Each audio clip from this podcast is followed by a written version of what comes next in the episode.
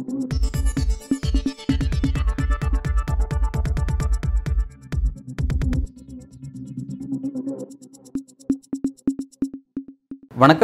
இது news focus Tamil. இன்றைய நேர்காணலில் நாம் சந்திக்க இருக்கும் சிறப்பு விருந்தினர் திமுகவின் செய்தி தொடர்பாளர் மற்றும் பொருளாதார ஆய்வாளர் சேலம் தரணிதரன் அவர்கள். வணக்கம் சார். வணக்கம். திமுக தொடர்ச்சியாக டீலிமிட்டேஷன்ஸ் பற்றி பல்வேறு இடங்களில் பேசிகிட்டே இருக்கீங்க. தொகுதி மறுவரை அதனால் தென் மாநிலங்கள் பாதிக்கப்படும். குறிப்பாக தமிழ்நாடு பாதிக்கப்படும் சொல்லிகிட்டே இருக்கீங்க. அதுக்கான சாத்தியக்கூறு தெரியுதா?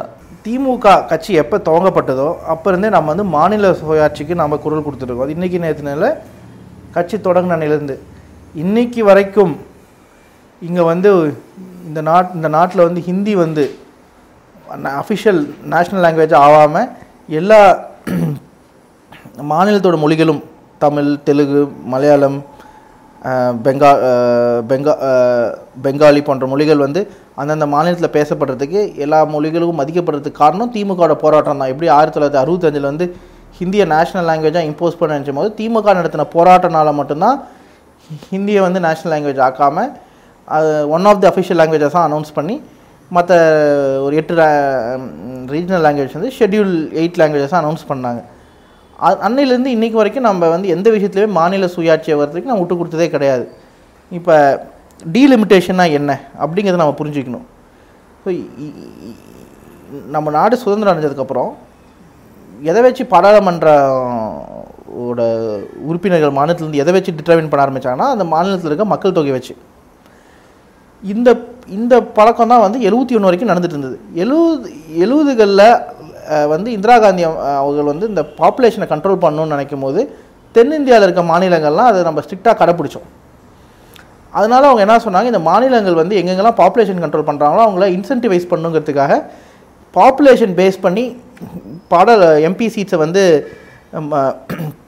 டிமார்க் பண்ணுற ப்ராசஸை அவங்க ஸ்டாப் பண்ணாங்க. எதனாலனா அது வந்து ஸ்டேட்ஸ் வந்து டிஸ்இன்டிவை டிஸ்இன்சென்டிவைஸ் பண்ணுங்கிற காரணத்தினால. அதனால எழுபத்தி ஆறில் வந்து என்னாச்சு? ஒரு கான்ஸ்டியூஷன் வந்து ஒரு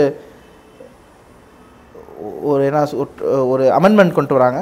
அந்த அமெண்ட்மெண்ட் படி twenty five years until two thousand one வரைக்கும் இந்த டீலிமிட்டேஷன் எக்ஸசைஸை போஸ்ட்போன் பண்ணுறாங்க அதே மாதிரி டூ தௌசண்ட் ஒனில் இன்னொரு ஃபர்தர் டுவெண்ட்டி ஃபைவ் இயர்ஸ்க்கு இந்த டீலிமிட்டேஷன் எக்ஸசைஸை போஸ்ட்போன் பண்ணுறாங்க இப்போ டுவெண்ட்டி டுவெண்ட்டி சிக்ஸில் அது திருப்பி அது வர இருக்குது இப்போ என்ன அப்படின்னு வந்து பார்த்திங்கன்னா ரெண்டு காரணம்.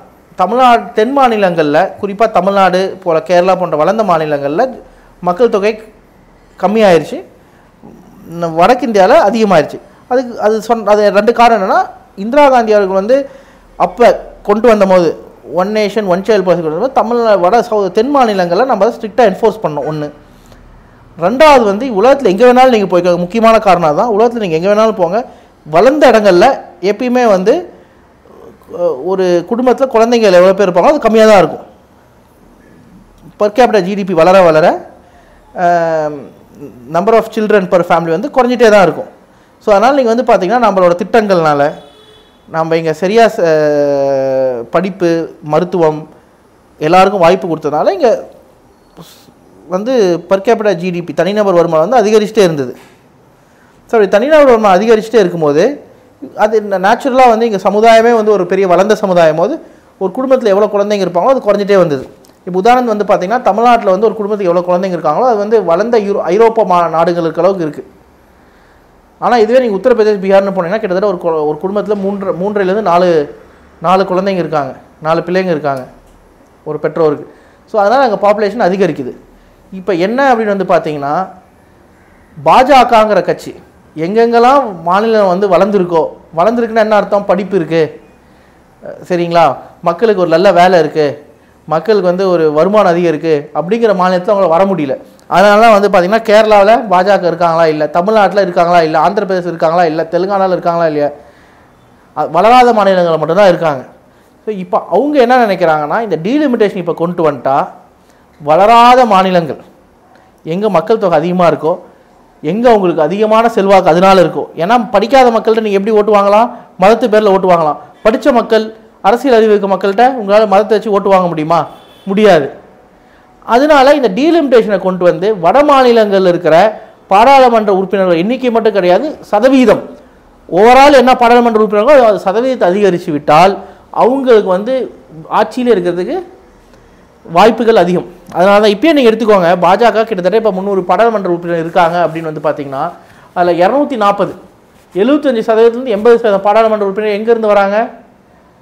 வட இந்தியாவில் இருக்கிற மாநிலங்கள்லேருந்து உத்தரப்பிரதேசில் எண்பதா? எழுபத்தஞ்சு பாராளுமன்ற உறுப்பினருக்கு மேலே இருக்காங்க. ராஜஸ்தானில் இருபத்தஞ்சில் இருபத்தி மூணு மத்திய பிரதேசில் இருபத்த இருபத்தி ஆறோ இருபத்தி அதில் இருபத்தி நாலு இருபத்தி இருபத்தி ஆறில் இரு இருபத்தி ஆறில் இருபத்தி ஆறு குஜராத்தில் இருபது சொச்சம் இருக்குது அதில் எல்லாமே.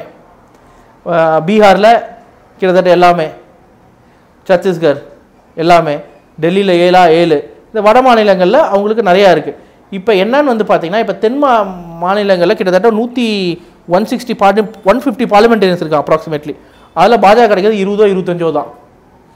இது எவ்வளோ ஒன் ஃபைவ் ஃபார்ட்டியில் இதோட பர்சன்டேஜ் வந்து பார்த்தீங்கன்னா கிட்டத்தட்ட டுவெண்ட்டி எயிட் பர்சன்ட் கிட்ட வருது. ரைட் ஆனால் இப்போ இவங்க டீலிமிட்டேஷன் வச்சு என்ன பண்ண பார்க்குறாங்க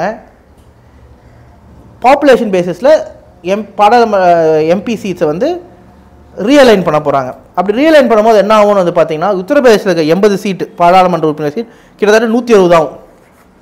ஆனால் கேரளாவில் இருக்க இருபது அப்படியே இருபதாக தான் இருக்கும். எதனாலனா இந்தியாவோட டோட்டல் பாப்புலேஷனில் கேரளாவோட ஷேர் ஆஃப் பாப்புலேஷன் குறைஞ்சிருச்சு. அதே மாதிரி தமிழ்நாடுதும் குறைஞ்சிருக்கு. ஆனால் உத்தரப்பிரதேசம் அதிகமாக இருக்குது ஏன்னா சதவீத மக்கள் தமிழ்நாட்டிலேருந்து இருக்காங்க இந்தியாவில் இல்லை என்ன சதவீத மக்கள்? கேரளாலேருந்து இருக்காங்க அது வந்து குறைஞ்சிருக்கு சதவீதம்.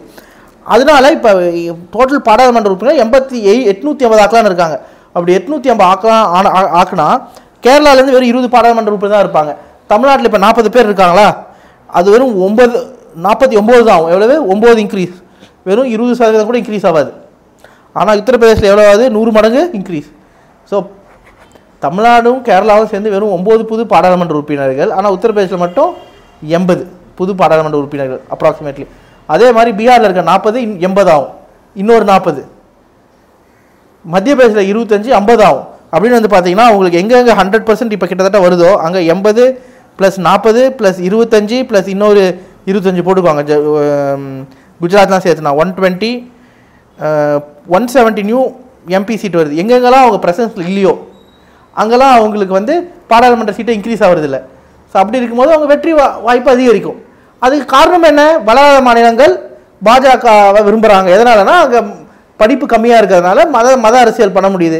எங்கே மாநிலங்கள் வளர்ந்துருக்கோ அங்கே மக்களோட ப- அரசியல் அறிவும் படிப்பும் அதிகமாக இருக்கிறதுனால வெறுப்பு அரசியல் மத அரசியல் பண்ண முடியல. வளர்ச்சியை நோக்கி போகிறாங்க அதனால இவங்க இந்த டீலிமிட்டேஷனை கொண்டு வரலாம் அப்படின்னு பார்க்குறாங்க ஆனால் இதனால் என்ன ஆகும் அப்படின்னு வந்து பார்த்தீங்கன்னா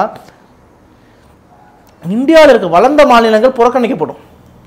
இது இது உதாரணம் இப்போ வந்து பார்த்தீங்கன்னா தென் தென்னிந்தியாவில் வந்து எந்த பாஜக ஜீரோவே வருதுன்னு வச்சுக்கோங்களேன். எல்லா மா நம்ம அஞ்சு அஞ்சு மாநிலத்தை எடுத்துக்கோம் தமிழ்நாடு கேரளா தெலுங்கானா ஆந்திர பிரதேஷ் கர்நாடகா எடுத்துக்கோம் ஜீரோவே வருதுனாலும் வெறும் நூற்றி அறுபது தான் பெருசாக இன்க்ரீஸ் ஆகாது. நூற்றி எட்நூற்றி ஐம்ப ஐம்பதில்.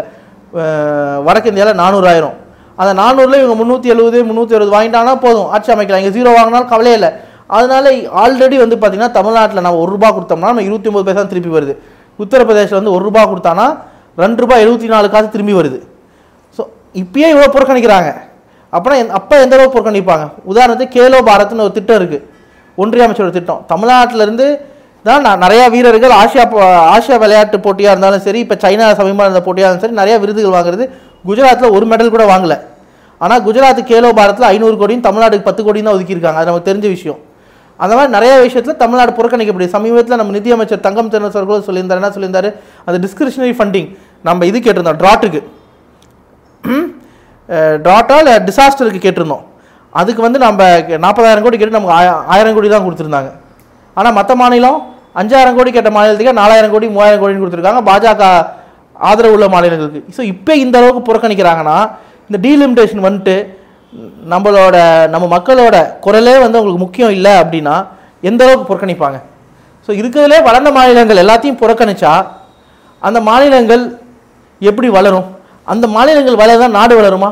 ஏன்னா இந்தியாவில் இருக்க தென்னிந்தியாவில் வந்து மக்கள் தொகை வந்து இருபத்தஞ்சு சதவீதமாக இருக்கலாம். ஆனால் இந்த நாட்டோட உள்நாட்டு உற்பத்தியில் ஐம்பதுலேருந்து ஐம்பத்தஞ்சு சதவீதம். கொடுக்கறது தென் மாநிலங்கள் தான். அதே மாதிரி இந்தியாவுக்கு புகழ் சேர்றது மைக்ரோசாஃப்ட் சிஓவாக இருக்கட்டும் கூகுள் சிஓவாக இருக்கட்டும் எல்லாம் தென் மாநிலங்கள்லேருந்து போனவங்க. புகழ் நம்ம இந்தியாவுக்கு நம்ம தான் தேடித்தரோம். அப்படிங்கும்போது இந்த மாநிலங்களே புறக்கணிச்சு. அதனால் நம்ம வளர்ச்சியும் கெடுத்தால் நாடு வளராது. ஏன்னா மாநிலங்கள் தனித்த மா தனித்து மாநிலங்கள் வளர்ந்தாதான் நாடு வளரும்.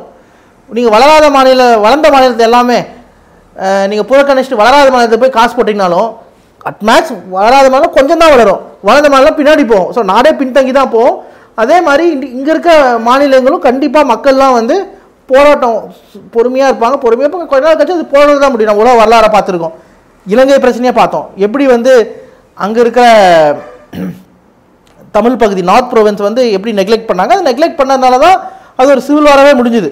இது உலகம் ஃபுல்லாக நடக்கிறது? தான் இப்போ ஸ்பெ இப்போ ஸ்பெயினில் எடுத்துக்கோங்க கேட்லோனியா பிரச்சனை என்ன? ஃபண்டிங் வந்து அங்கே போகிறது இல்லைன்னு ஸோ இந்த மாதிரி பிரச்சனைங்க வரும். இங்கே இருக்க மக்களுக்கு ஜனநாயகத்து மேலே நம்பிக்கை இல்லாமல் போகும். இந்தியா அதனால் இந்தியா ஜனநாயகத்துக்கு எது எதிராக இந்த டீலிமிட்டேஷன் போய் நிற்கும் ஆல்ரெடி வந்து பார்த்தீங்கன்னா இங்கே நாம் வந்து எல்லா பொலிட்டிக்கல் சயின்டிஸ்ட் தெரிஞ்சவங்க எல்லாமே சொல்லுவாங்க இந்தியாவோட அரசியல் அமைப்பே வந்து we have worst of both அப்படிம்போம். West worst of போத்னா என்ன? நம்ம ஃபாலோ பண்ணுறது வெஸ்ட்மின்ஸ்டர் சிஸ்டம் வெஸ்ட்மின்ஸ்டர் சிஸ்டம்னா என்ன? மக்கள் வந்து பாராளுமன்ற உறுப்பினரை தேர்ந்தெடுக்கிறாங்க. அந்த பாராளுமன்ற உறுப்பினர்கள் போய் இன்டைரக்ட் டெமோக்ரஸியில் ஒரு ஒரு பிரைம் மினிஸ்டர் தேர்ந்தெடுக்கிறாங்க. இப்போ பிரசிடென்ட் சிஸ்டம்னா என்ன? டேரெக்டாக பிரசிடென்ட்டை செலக்ட் பண்ணுவாங்க. தனியாக ஒரு இப்போ அமெரிக்கா எடுத்துனா ஜனாதிபதி ஜனாதிபதியை டேரெக்டாக ஒரு தேர்தலை தேர்ந்தெடுக்கிறாங்க. மக்களே ஓட்டு போடுவாங்க. யார் வரணும் ஏ வரணுமா பி வரணுமான்னு.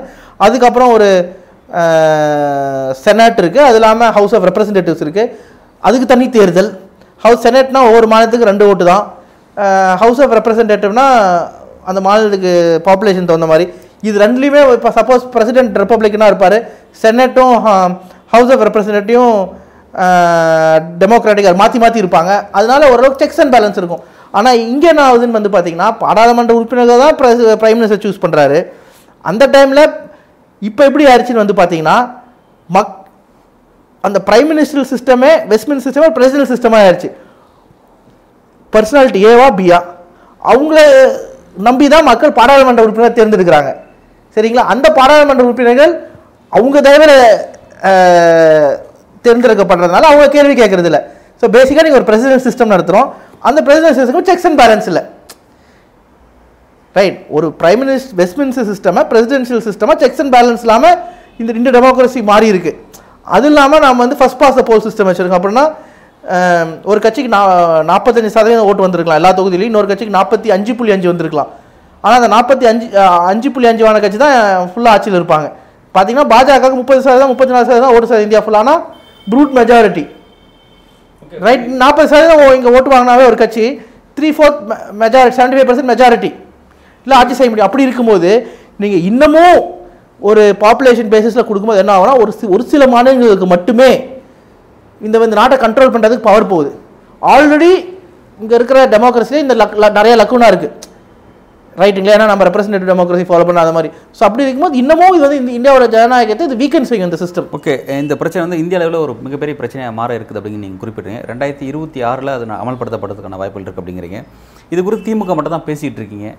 மற்ற உங்கள் கூட்டணி கட்சிகள் வேறு எதுவும் பேச ஆரம்பிச்சிருக்கீங்களா? உங்கள் கூட்டணி தேசிய கட்சிலாம் இருக்குது இந்திய காங்கிரஸ் கூட்டணி காங்கிரஸ்லாம் இருக்குது அவங்களுக்கு இதை பற்றின நிலைப்பாடு என்னவா இருக்குது இல்லை நீங்கள் வந்து பார்த்தீங்கன்னா காங்கிரஸ் காலத்தில் தானே அந்த எழுபத்தி ஆறில் வந்து அதை இருபத்தஞ்சி வருஷத்துக்கு எக்ஸ்டெண்ட் பண்ணுறாங்க ஸோ அந்த காங்கிரஸ் ஆட்சியிலுமே வந்து இது வரைக்கும் யாருமே அதை வந்து ரிப்பீல் பண்ணுன்னு சொன்னதே இல்லையே. அதே மாதிரி பா வாஜ்பாய் இருந்தபோது கூட இது வந்து மாநிலங்களுக்கு நல்லது இல்லைன்னு சொல்லி அவங்க இருபத்தஞ்சு வருஷம் எக்ஸ்டெண்ட் பண்ணாங்க. இவங்க தான் வந்து நாட்டை பற்றி கவலை இல்லாமல் இந்த இரண்டு பேரும். இப்போ பிரதமரையும் சேர்த்து தான் சொல்கிறேன் நாட்டை பற்றி கவலை இல்லாமல் அவங்க சுய சுய லாபத்துக்காக ஆட்சியில் இருக்கணுங்கிறதுக்காக அவங்களுக்கு சாதகமான மாநிலங்களில் சீட்டை கூட்டுறதுக்காக டீலிமிட்டேஷனுங்கிற ஒரு விஷயத்தை கையில் எடுத்திருக்காங்க. இது வந்து நாட்டுக்கு பிரயோஜனம் இல்லை நாட்டு மக்களுக்கு பிரயோஜனம் இல்லை பாஜக கட்சிக்கு மட்டும் பிரயோஜனம். அதாவது அதாவது பேர் இங்கிலீஷில் ஜெரி மேண்டரிங் அப்படிம்பாங்க. ஓகே இப்போ இந்த விஷயத்தில் நீங்கள் குற்றச்சாட்டு பாஜக மீது மோடி மீது தான் நீங்கள் இந்த குற்றச்சாட்டு வைக்கிறீங்க. இந்தியா கூட்டணி இந்த பிரச்சனையை எப்படி ஃபேஸ் பண்ணணும்னு நான் கேள்வி கேட்குறேன். சப்போஸ் இது நாளைக்கு ரெண்டாயிரத்தி இருபத்தி ஆறில் அமல்படுத்த போகுது ரெண்டாயிரத்தி இருபத்தி நாலில் இந்தியா கூட்டணி ஒருவேளை ஆட்சிக்கு வந்ததுன்னா ஆட்சிக்கு வந்து அமல்படுத்தப்படாது கண்டிப்பாக நடத்தாது. எந்த மாநில இதுக்கு ஒத்துக்க போகிறது இல்லை. அப்போ தீர்வு வந்து இந்தியா கூட்டணி ஆட்சிக்கு வருது அப்படிங்கிற தீர்வா இருக்கும்.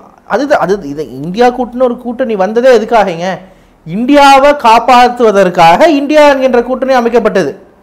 தலைவர் அவர் பிறந்த நாள் மார்ச் ஒன்றாம் தேதி சொன்னது என்ன? யார் ஆட்சி அமைக்க போகிறாங்கிறது முக்கியம் யார் அமைக்கக்கூடாதுங்கிறதுக்காக அது எதனால் சொன்னார்னா அந்த அமைக்கக்கூடாதுங்கிற ஒரு ஆட்சிக்கு வந்துவிட்டால் இந்தியாங்கிற நாடே இருக்காது. இந்த ஏன்னா இந்த நாட்டில் இருக்கிற இந்த நாட்டுனா என்ன இந்தியா நாடுனா என்ன வேற்றுமையில் ஒற்றுமை. ஆனால் அந்த வேற்றுமையே அவங்களுக்கு பிடிக்காதவர்கள். ஒன்னஸ் விரும்புகிறவங்க ஒரே மொழி இருக்கணும் ஒரே மதம் இருக்கணும் ஒரே ஒரே பழக்க வழக்கம் இருக்கணும் ஒரே கலாச்சாரம் இருக்கணும் ஒரே உடை இருக்கணும் ஒரே உணவு இருக்கணும் நம்புறவங்க அது வந்து இந்தியாவே அழிச்சிடும் அதனால தான் வந்து ஒரே நாடு ஒரே தேர்தலும் கொண்டு வரணும்னு வேற குதிச்சிட்டு இருக்காங்க. அதனால தான் வரக்கூடாதுன்னு அப் அவர் பிறந்த நாள் அப்போ அஸ்திவாரம் போட்டார். அதை வச்சு தான் இந்தியா கூட்டணி. அதனால தான் இந்தியா கூட்டணி வந்து இந்த இந்தியாவை காப்பாற்றுவதற்காக ஃபார்ம் ஆகி அதுக்காக தேர்தல் சந்திக்க போகிறோம் இந்த விஷயத்தில் இது அமல்படுத்தப்படும் போது தொகுதி மறுவரை அமல்படுத்தப்படும் போது மக்கள் தொகை குடும்ப கட்டுப்பாடு விஷயத்தை ரொம்ப சரியாக பின்பற்றின தென் மாநிலங்கள் இன்னைக்கு இதனால் புறக்கணிக்கப்படுதுன்ற குற்றச்சாட்டு வைக்கிறீங்க. இதனால தென் மாநிலங்கிட்ட ஒரு ஒற்றுமை உருவாக வாய்ப்பு இருக்கா? ஏன்னா இப்போ திமுக மட்டும் தான் மாநில கட்சி தான் பேசிட்டு இருக்கீங்க. மற்ற மாநிலங்கள் எதுவும் பேசலை. அவங்கள்ட்ட இந்த விஷயங்கள் ஒரு ஒற்றுமை இல்லைங்களா நீங்கள் எடுத்து பாருங்க. சனாதனந்திரம் பற்றி இளைஞரணி செயல- செயலாளர் மற்றும் மாண்புமிகு அமைச்சர் உதயநிதி அண்ணன் பேசினார். அதை உடனே நம்ம கர்நாடகாவில் சித்தராமையாவும் மற்ற தலைவர்களும் குரல் கொடுத்தாங்க அதுக்கு. உங்களுக்கும் தெரியாத ஒரு விஷயம் ஒன்றும் இல்லை. அதே மாதிரி நம்ம கொடுக்குற நிறைய விஷயத்துக்கு சனாதனத்துக்கும் இதுக்கும் என்ன தொடர்பு? நான் வந்து இந்த பர்டிகுலர் இந்த விஷயத்தை பற்றி பேசுகிறேன் இந்த விஷயம் என்ன சொல்ல சனாதனம்னா என்ன? புரியுதுங்களா? நம்ம சனாதனத்தை எதிர்க்கிறதுனால என்ன கேட்குறோம்? ஹிந்து மதத்தில் எல்லா மக்களும் சமமாகணுங்கிறோம். அதுக்கு நமக்கு குரல் வந்து குரல் அவங்களும் கொடுத்தாங்க. அதே மாதிரி டீலிமிட்டேஷன் விஷயத்துக்கும் அவங்க பேசியிருக்காங்க வரக்கூடாது. கர்நாடகாலையும் கண்டிப்பாக இந்த அளவுக்கு அங்கேயும் பே- பேசுறாங்க பேசுவாங்க. கேரளாலேருந்து வரும். கேரளா அதிகமாக பாதிக்கப்பட போகுது. ஆந்திர பிரதேசம் வரும் ஏன்னா ஆந்திர பிரதேசம் பாதிக்கப்பட போகுது தெலுங்கானா பாதிக்கப்பட போகுது ஆனால் தென்னிந்தியாவில் கண்டிப்பாக ஆல்ரெடி ஒற்றுமை இருக்குது நிறைய விஷயத்தில். இன்னும் ஒற்றுமை அதிகரிக்கும். ஒரு விஷயத்தை குறிப்பிட்டீங்க. தென்னிந்தியாவை மொத்தமாக புறக்கணிச்சிட்டாவே மத்தியில் வந்து அவங்க ஹிந்தி பேசக்கூடிய ஒரு குறிப்பிட்ட மாநிலங்களை மட்டும் கான்சன்ட்ரேட் பண்ணவே அவங்களால வந்து வெற்றிப்படுத்த வாய்ப்பு இருக்குது அப்படின்னு குறிப்பிடுறீங்க. அந்த மாதிரி நேரம் அப்படி ஒரு சூழலில் ஒரு ஆட்சி அமைய அமைக்கப்படும் பொழுது விகிதாச்சார பிரதிநிதித்துவம் அப்படிங்கிற ஒரு விஷயம் வந்து நீண்ட காலம் அரசியல் ஒரு பேசப்படக்கூடிய ஒரு டாக்காக இருக்குது அதை நீங்கள் அமல்படுத்த சொல்லி கேட்பீங்களா ஏன்னா விகிதாச்சாரம் அமல்படுத்தப்படும் போது தென்னிந்தியாவோட ரெப்ரஸன்டேட்டிவும் வந்து பார்லிமெண்ட் ஒழிக்கப்படும். பார்லிமெண்ட்டில் இருக்கும். அதை வந்து நீங்கள் கேட்பீங்களா ஏங்க இவங்க தான் வந்து பாராளுமன்றத்தையே நம்புறதில்ல ரெப்ரசன்டேஷன் நம்புறதில்ல. இவங்க தான் இந்த ரெப்ரசன்டேஷன் நம்ப போகிறாங்க அப்படி நம்பினா அவங்க என்ன பண்ணணும்? டீலிமிட்டேஷனே கொண்டு வரக்கூடாது அதை பற்றியே பேசக்கூடாது. புது பாராளுமன்றத்தில் எட்நூற்றம்பது சீட் இருக்கக்கூடாது. அவங்க இதெல்லாம் நம்புறது இல்லை இவங்க ஆட்சிக்கு வரக்கூடாது. அதுக்காக நம்ம எல்லா வேலையும் செய்யணும் செஞ்சிகிட்டு இருக்கோம். வர மாட்டாங்க அதனால் டீலிமிட்டேஷன் வராது. மோடி ஆட்சிக்கு வந்தால் இந்த நாடு இருக்காது. பல்வேறு கேள்விகளுக்கு ரொம்ப ஆழமாக விரிவாகவும் பதில் வழங்குறீங்க மிக்க நன்றி. நன்றி.